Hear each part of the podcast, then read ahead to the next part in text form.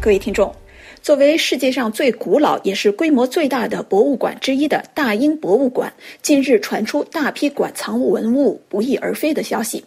相关消息不仅如博物馆董事会主席乔治·奥斯本所言，有辱这个有着两百多年文物收藏历史的机构的声誉，而且也再次令围绕该机构文物收藏的归属权问题的争议重新浮上水面。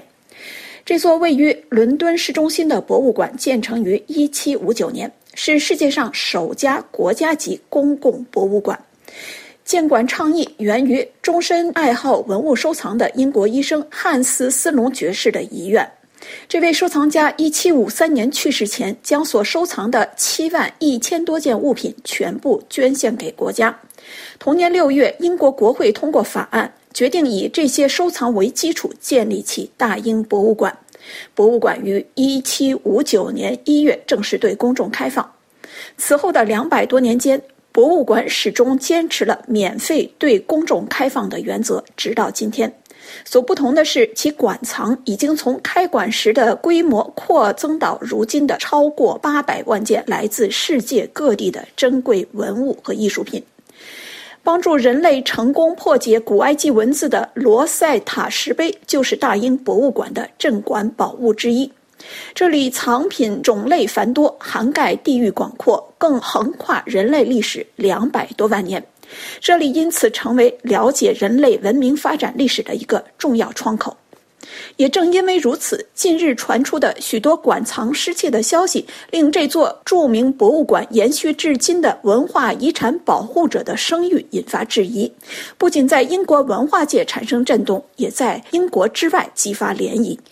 世界各地博物馆展品失窃其实时有发生，大英博物馆也不例外。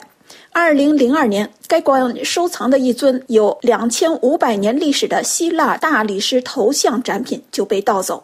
二零零四年，馆藏的十二世纪到十四世纪的十几件中国文物也在光天化日之下不知去向。但问题是，这次失窃风波显然不是一次性的盗窃行为，而似乎是细水长流式的持续多年的藏品流失。博物馆目前显然上没有具体的失窃物品数据，但估计大约有两千件之多，而且失窃藏品并不在对公众展示物品之列，而是藏于库中，主要供学者研究所用。这无疑令人将怀疑的目光转向内部人员。八月中旬，博物馆解雇了一名员工。警方也宣布传讯了一名男子，但并未透露更具体的细节，因此目前尚难确定这是否是那名刚刚被解雇的员工。根据法新社的报道，这些不翼而飞或受到损坏的藏品多为小件，包括跨越公元前十四世纪至公元十九世纪的一些黄金首饰、玻璃制品等等。如此多的馆藏文物以这样不寻常的方式不翼而飞，至少暴露出这座闻名世界的博物馆的保管漏洞。自八月中旬馆藏失窃消息陆续被媒体曝光后，自二零一六年起就担任馆长的德国艺术家哈特维希·费舍尔宣布引咎辞职。文物失窃风波再次让大英博物馆置于舆论关注的焦点。博物馆二百六十多年的辉煌历史中，其实多次经历危机。近年尤其因为馆藏文物归属问题成为争议的中心。欧洲国家希腊数十年来一直要求大英博物馆归还雅典卫城帕特农神庙的一段七十五米长的横眉，以及帕特农神庙附近的伊瑞克提翁神庙著名的女像柱。这两件文物都是大英博物馆的珍品。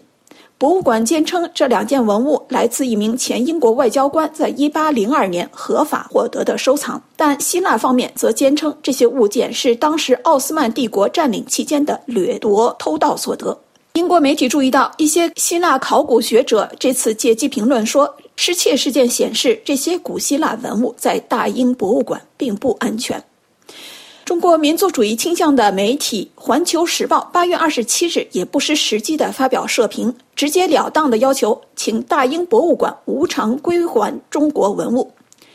大英博物馆确实收藏着两万多件来自中国不同时代的各种文物，有可能来自五到七世纪的早期绢本画作《女史箴图》，有代表着新石器时代两者文化的玉琮等等。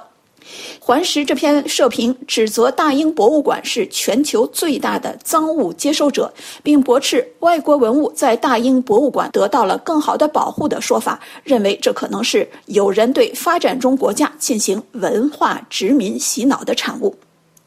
但是，这些文物如果留在中国，是否能得到更好的保护？尤其是他们是否能从十年文革砸烂旧世界的疯狂中幸存下来，实在是一个巨大的未知数。大英博物馆和许多其他欧洲著名博物馆都以积年累月收集到的世界各地不同文化的精品而闻名，但获得这些精品的手段与途径与不同时期的世界政治版图密切相关，其法律正当性和道义正当性近年来都引发争议。是否应当物归原主，维护其来源地人民保留其历史记忆的权利，让这些以收藏世界各地文明的奇珍异宝而闻名的博物馆进退两难？不少博物馆因此更希望选择以出借巡展的方式共享文化遗产，而不是真正意义上的归还，除非确实有证据显示这些藏品来自抢劫或偷盗。各位听众，今天的文化遗产节目由瑞迪主持，感谢收听，再会。